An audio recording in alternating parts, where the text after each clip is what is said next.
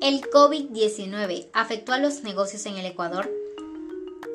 Después de más de 140 días de cuarentena, el confinamiento paralizó cerca del 70% de las actividades económicas en todo el Ecuador y de acuerdo con las cifras oficiales que abarcan información de empresas públicas, el área comercial es la más afectada, con pérdidas que superan los 7.600 millones.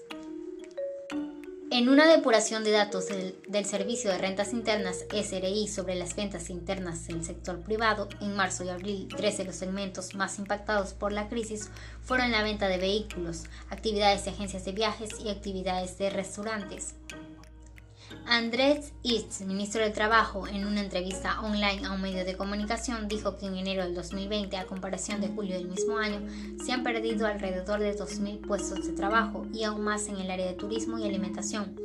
Pero en el mes de marzo hasta julio, 289.258 contratos han finalizado en diferentes áreas que producen empleo, provocando así el aumento de los trabajos informales en todo el país acarreando un impacto negativo con 1.600 contratos menos que a mediados de marzo del año pasado. Según la Escuela de Negocios del SPOL, SPAE, que en el país se encargó de tomar la opinión de más de 150 dueños de negocios, el 24.65% tuvo que cesar de su negocio, indicando que la principal razón fue la pandemia.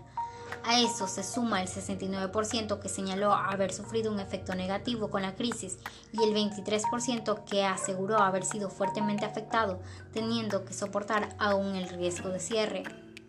En cuanto a la demografía de los emprendedores en Ecuador, el 87 de cada 100 son mujeres y se vieron en la necesidad de aumentar el marketing de su negocio en sitios digitales como las redes sociales. Por eso, el Ministerio de Trabajo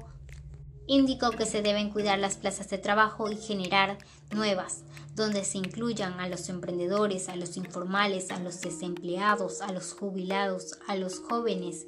a las mujeres en situación de vulnerabilidad, para lograr un consenso ciudadano y un equilibrio en la estructura laboral